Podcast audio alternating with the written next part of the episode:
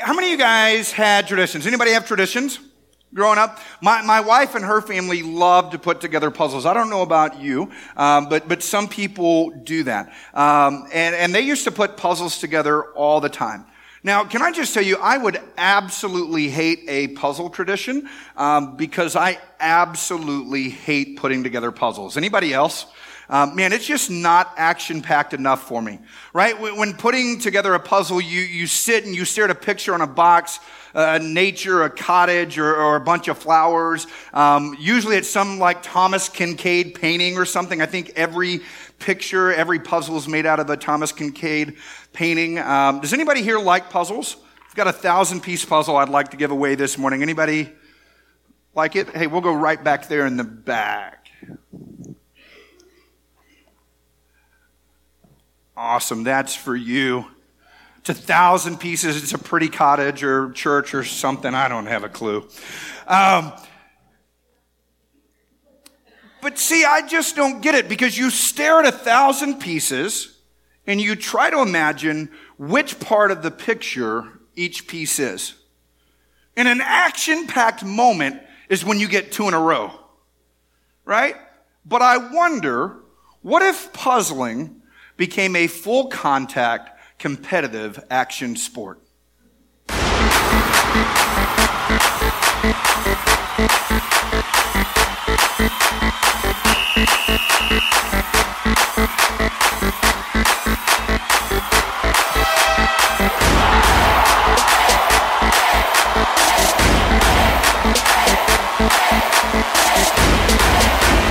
Ladies and gentlemen, boys and girls, it's time. Let's get ready to puzzle. Get your chance, do your dance at the Space Jam. All right.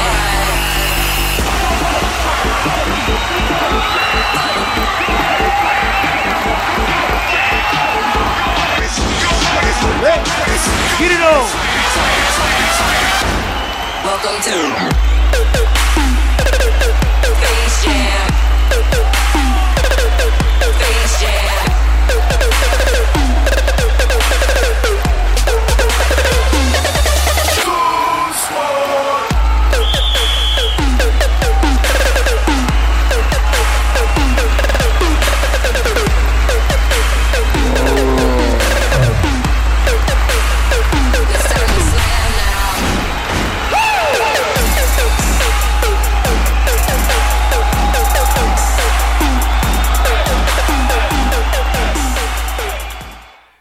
Might enjoy that kind of puzzling.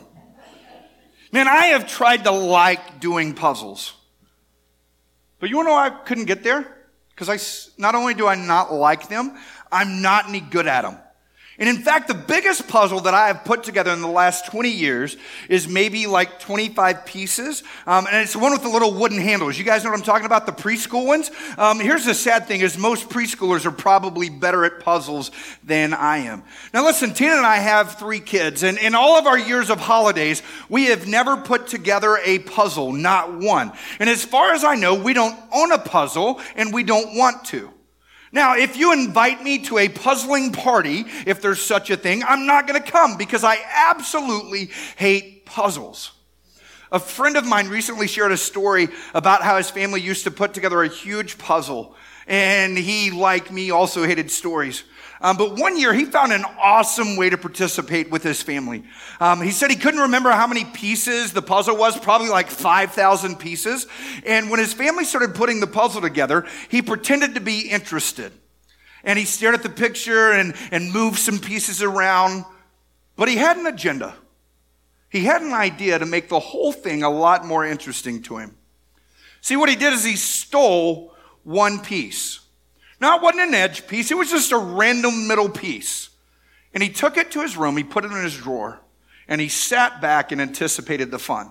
Now remember, this was like a 15,000 piece puzzle that they were putting together. And the very next night they were getting it together and they were getting really close and they got to the end and all of a sudden there was one puzzle piece that was missing. And his family lost their minds.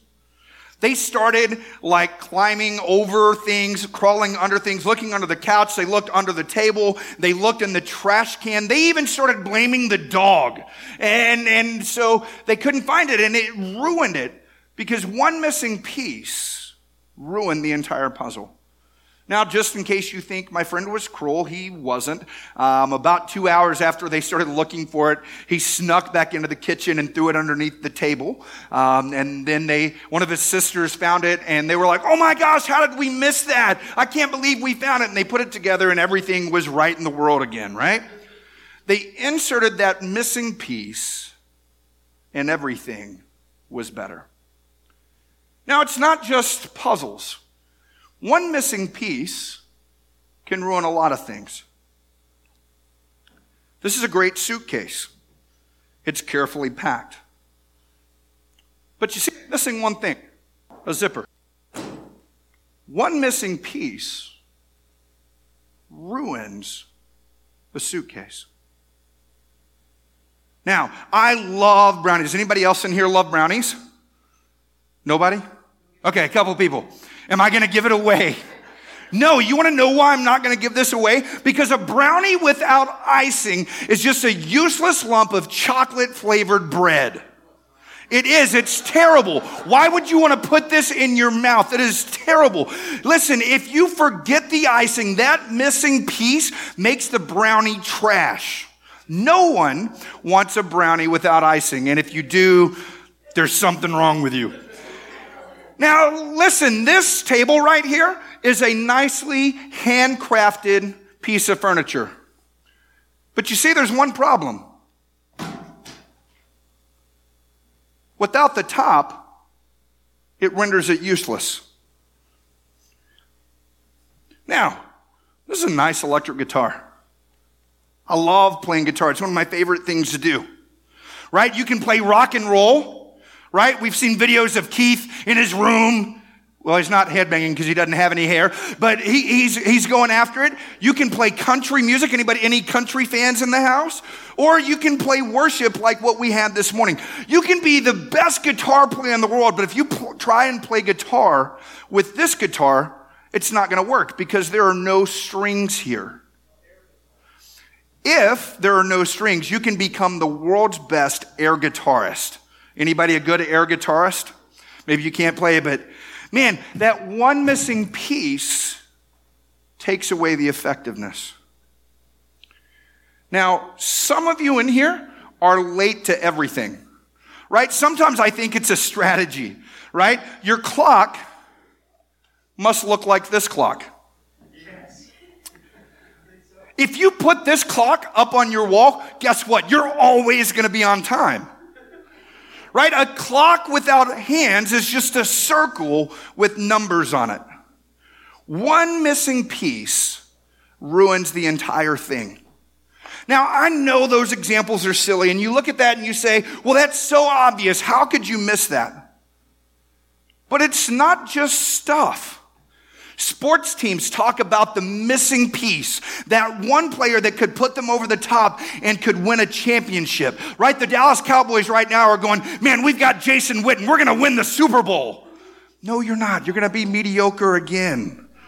Oh, that's, that's messed up, isn't it?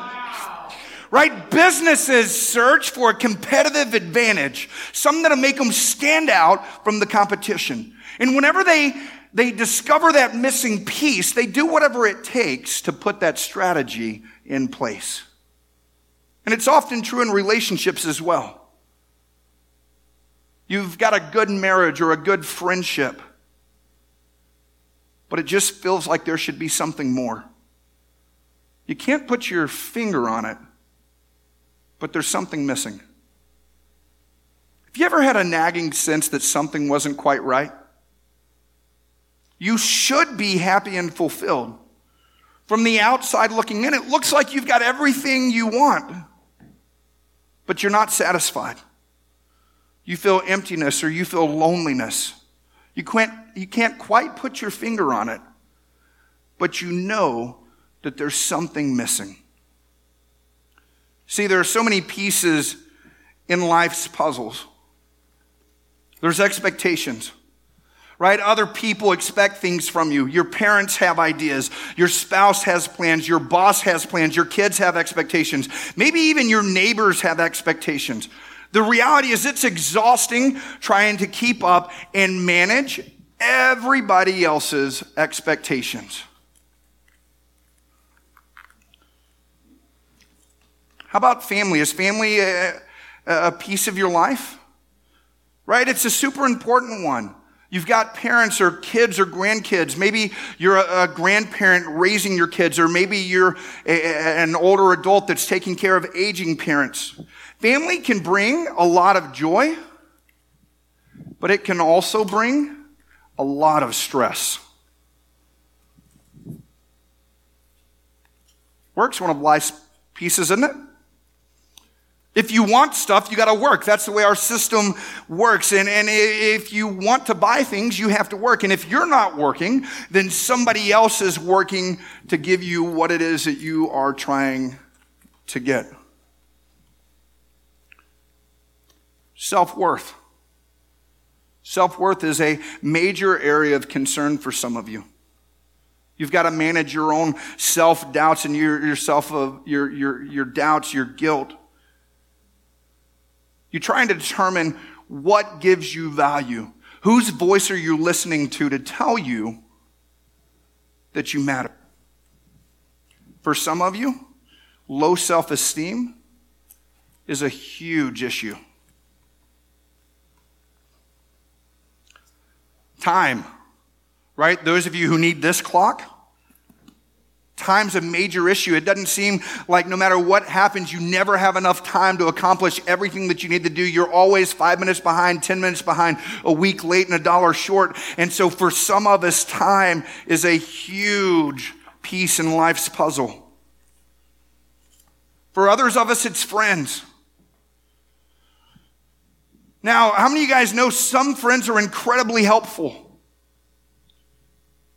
But some friends, cause you more grief and anxiety than what it's worth. And so you have to manage that piece of your life. Another piece of life's puzzle is, is, is goals and dreams. You all have goals and dreams, right? You have things you want to do, places you want to go, things that you want to accomplish in life, right? You've got financial goals, you've got family goals, you've got career goals. And here's the thing with goals and dreams is goals and dreams change depending on the season of life that you're in.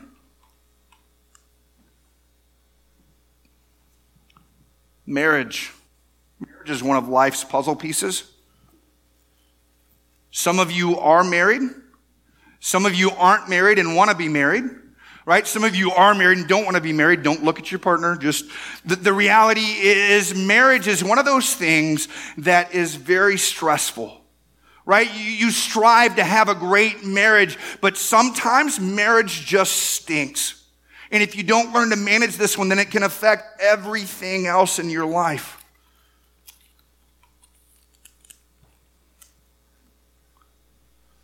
For some of you, school's a life piece.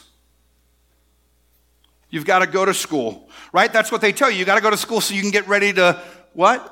To work.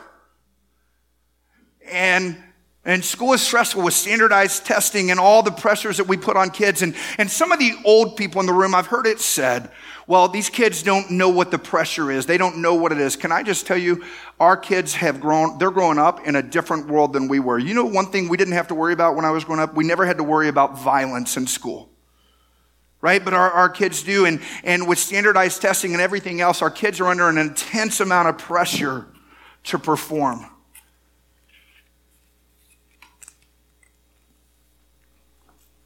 Money. Man, money's a big piece, isn't it? A lot of time it seems like there's never enough. Not only do you have to pay bills, but you got to plan for the future. You got to plan for emergencies. You got to plan for retirement. You got to plan for your kids' schooling. The reality is, money can be very, very stressful.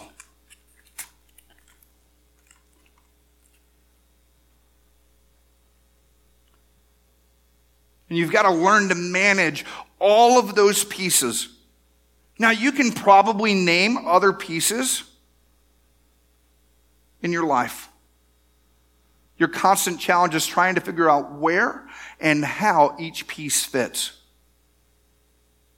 If you get just one piece off, it doesn't quite work.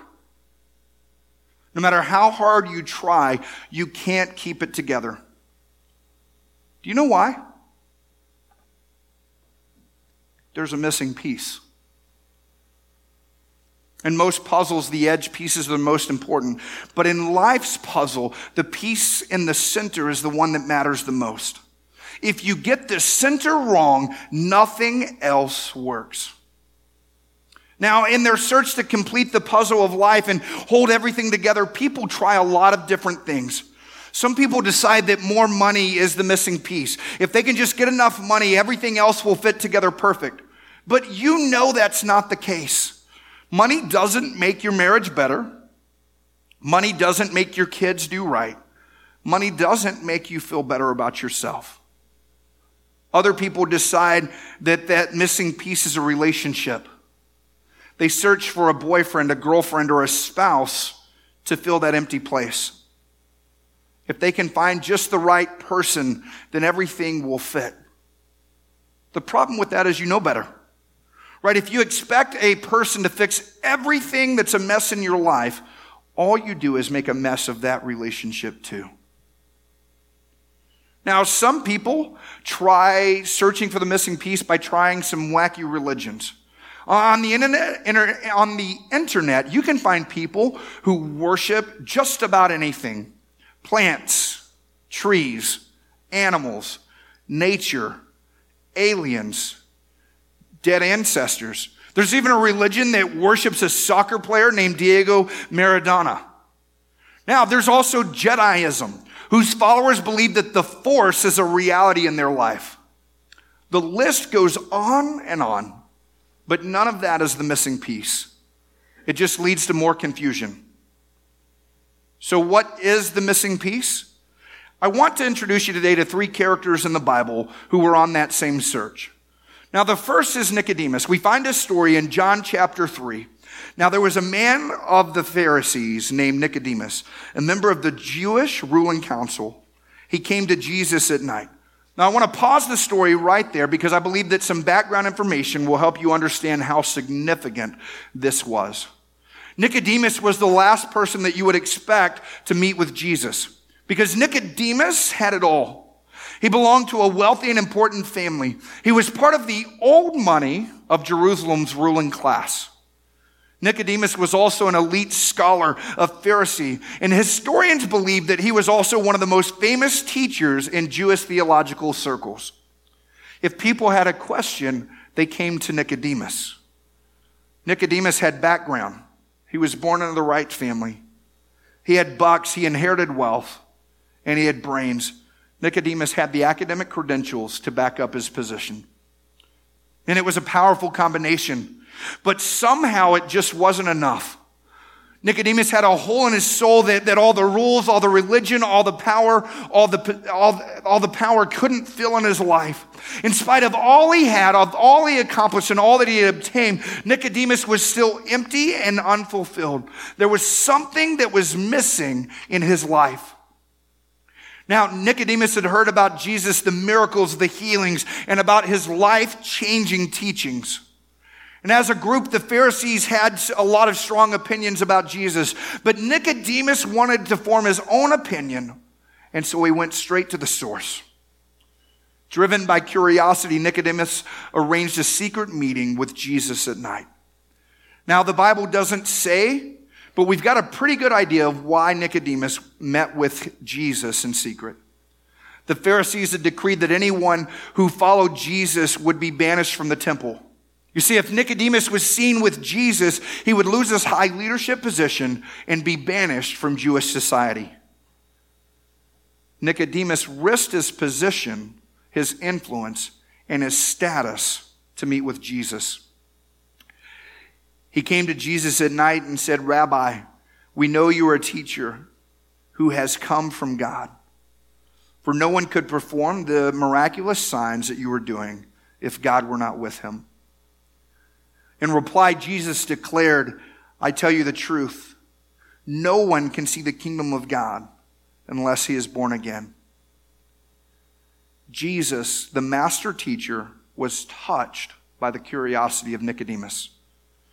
Nicodemus asked his questions, and then Jesus, for the first time, revealed the entire truth of his earthly assignment to someone who wasn't even a believer. Jesus said, For God so loved the world that he gave his only Son, that whoever believes in him shall not perish, but have eternal life.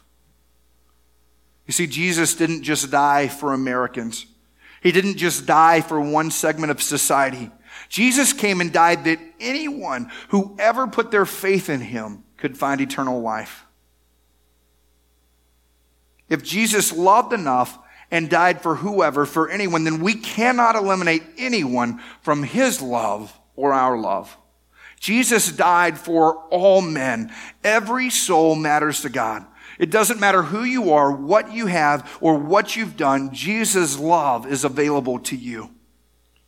Maybe you thought that Jesus was for the desperate, the down and the outers, people that have failed and have nowhere else to turn. Listen, that's simply not true. Nicodemus had it all. He was wealthy, he was influential, and he was important. But all of the stuff, all of the fame, all of the knowledge wasn't enough. There was something missing. And for Nicodemus, that something was Jesus.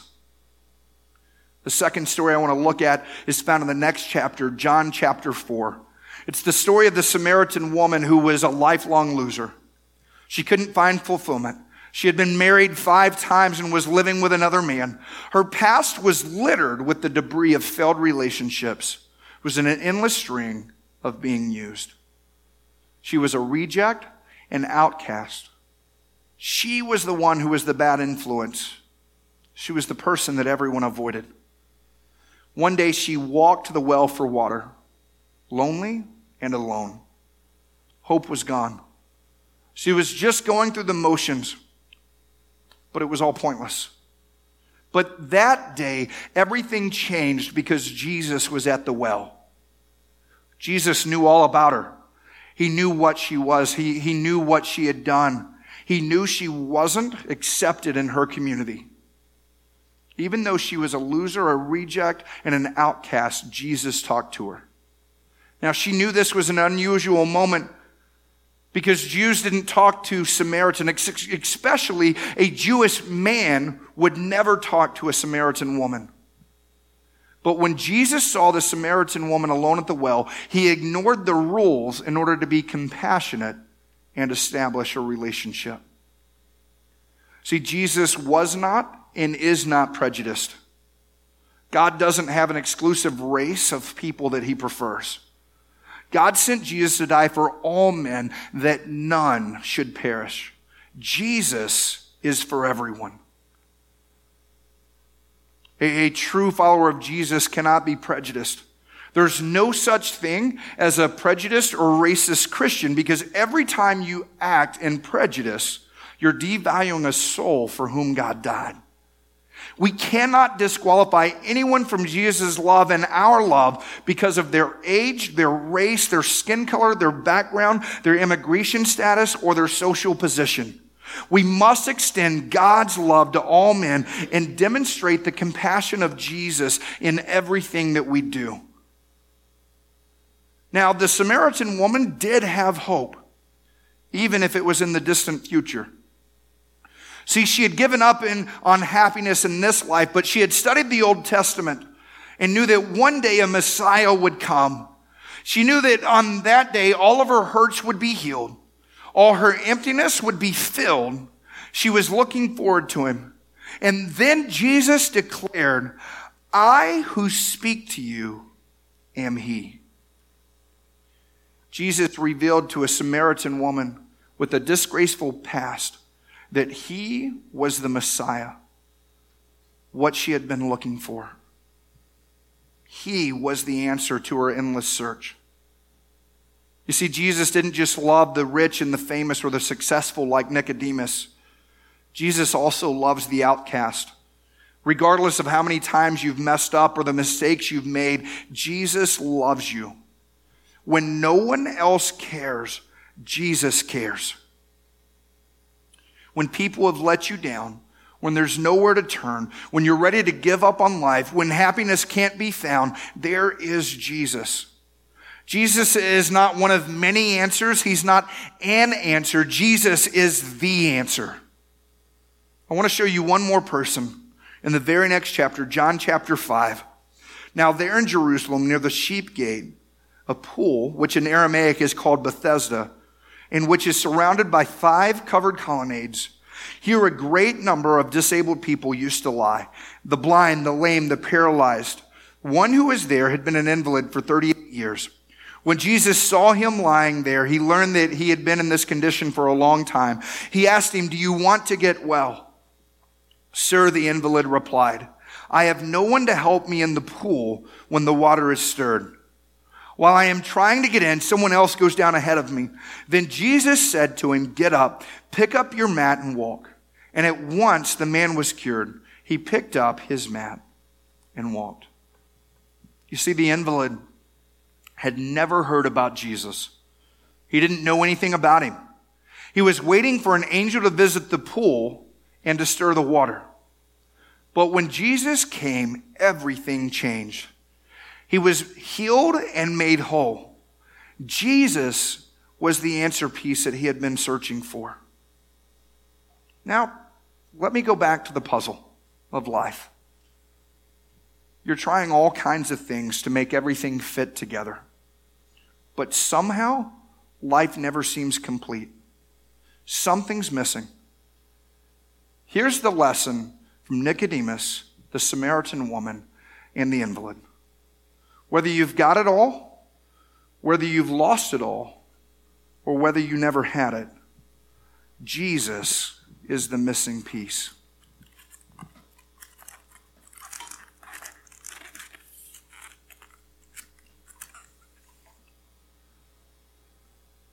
With Him at the center, everything else changes. You might ask, well, Jason, how's that possible? Jesus lived 2,000 years ago. How can he be the missing piece now? You see, Jesus' followers believed that he was the Son of God, the Savior of the world, the missing piece not just for their lives, but for the whole world, for anyone who believed. But then Jesus died. He was cruelly beaten, he was tortured, and he was crucified on a cross. And when that happened, even though Jesus predicted that it would, his followers were disappointed and disillusioned. Hope was gone. Jesus was defeated. They were discouraged and they were depressed. That is, until three days later, on a day that we call Easter, they went to the tomb and they discovered that Jesus was not there. Suddenly, everything changed. Disappointment turned to joy. Hopelessness turned to hope. The disciples saw an empty tomb. Jesus was not defeated. He was alive. And soon after, Jesus appeared to Mary and then to all the disciples. They saw a live person, Jesus in the flesh, which let them know that the empty tomb wasn't a result of grave robbers or body snatching. Later, Jesus appeared to over 500 people at once. Hope all of a sudden was reborn. All of Jesus' words and promises were true. You see, the empty tomb gives us that same hope. It reminds us that Jesus didn't stay dead. Jesus defeated the ultimate enemy, death, when he came out of that tomb on Easter. The proof is his power. If Jesus can overcome death, he has the power to change your life. Now, listen, when you put your faith and your trust in Jesus, when you invite Him to be the center of your life, suddenly everything fits. Jesus has a plan for your family. When He's at the center, you're able to overcome obstacles and be filled with love when it's hard. Jesus has a plan for your marriage. A couple that together is committed to Him has hope and a purpose. Jesus has a plan for your work. He has a plan for your money. He has a plan for, for, for your schedule. Jesus can change your goals and your dreams. And instead of being self centered, you can be focused on making a difference for others. Jesus helps bring peace to the pressure of expectations. Jesus changes your self picture. That low sense of self worth comes from trying to decide whose opinion of you matters. No longer do you have to base your worth and your value on what other people think. He loved you enough to die for you. That's how much you're worth. Now, listen, can I promise you a, worry free, pressure free, and trouble free life with Jesus? No. Can I guarantee you that you won't have any more problems? And I simply can't make that promise to you because it would be a lie. Jesus never promised any of that. In fact, Jesus said just the opposite. Jesus said, I have told you these things so that in me you may have peace. In this world you will have trouble, but take heart. I have overcome the world. You see, Jesus didn't promise the absence of trouble. Instead, he promised peace in the middle of it. With him at the center, every area of your life won't immediately be perfected, but he fits. And with him, everything else fits together. His peace, his love changes every other piece of your life. Now, listen, there is no other piece that can change every other piece. And life's puzzle only works with Jesus at the center. When you begin to put Jesus at the center of your life, you begin to prioritize Him in everything you do. It's going to make your family stronger. Can I tell you, I'm a better dad, I'm a better husband, I'm a better friend because of Jesus. When Jesus is at the center of your life, it makes work so much more bearable, especially if you work in an environment that's tough. Because just maybe Jesus sent you there to shine the light of himself that's in you out to them. That they would see Jesus being the center of who you are. All of a sudden, when you've got Jesus in the center of your life, your goals and your dreams begin to transform for something bigger than yourself. When Jesus is the center of your life, it changes your finances. Now, am I telling you that if you put Jesus at the center of your life, that you're going to win a million dollars. You're going to have an inheritance of five billion and, and, and you're going to wake up in the morning and you're going to have gold in your bed. No, I'm not telling you that because that's stupid. But what I am telling you is when you've got Jesus at the center of your life, all of a sudden it changes how you view money. It also changes how you spend your time. You see, there are two ways that you can tell what someone has at the center of their life. The first way is with their wallet. Give me five minutes, let me look at your bank account, and I can tell what you value and what you prioritize in your life based on what you spend. The other way that I can tell you if Jesus is at the center is how you spend your time. Here's what I know is we do the things we want to do. And if we don't want to do something, you know what we make? Excuses. Anybody ever invited you to go to do something and you didn't want to do it and you, you came up with an excuse? You didn't even have to look very hard to find that excuse, did you? You're like, oh man, I'm sorry. I got to shave my legs? What? Okay, wash my hair? I got to walk the dog that you haven't walked in months? And all of a sudden you make up these excuses.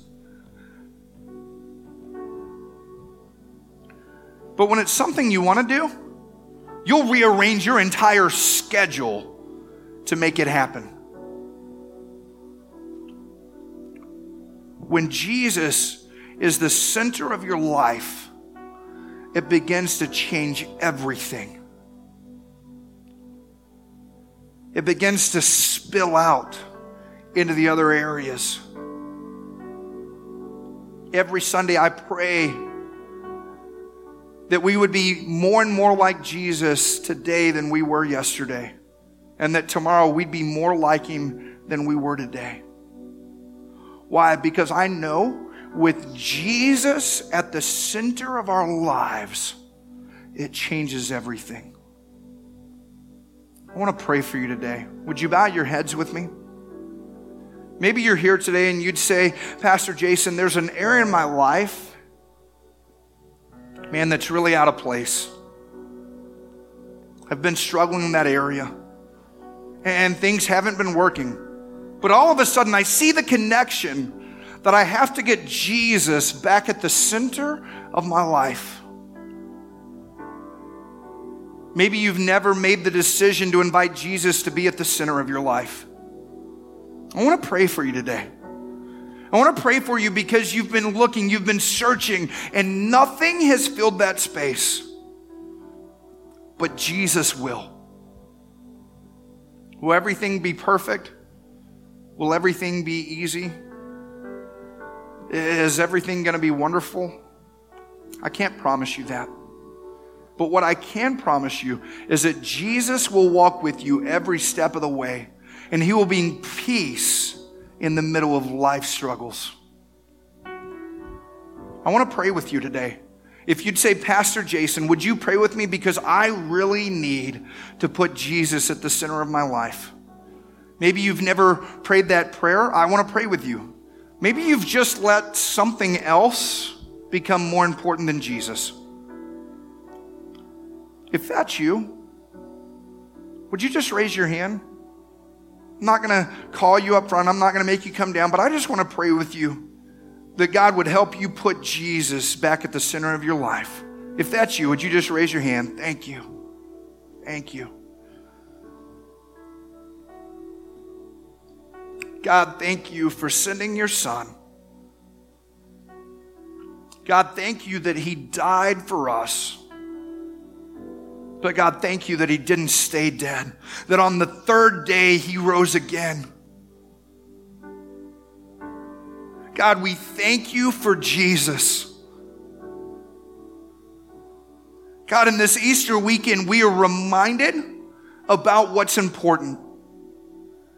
God, and we pray that you would help us to put Jesus at the center of our lives.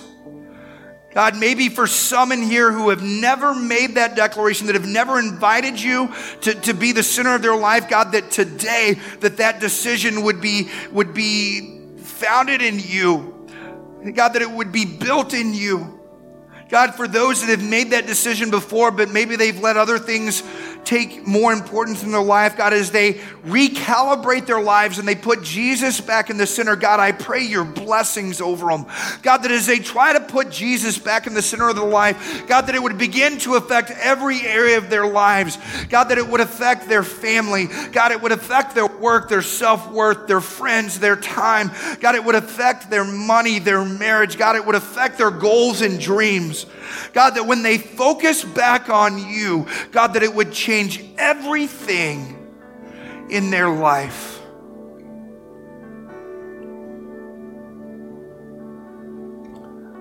God, we thank you for it. In Jesus' name, amen.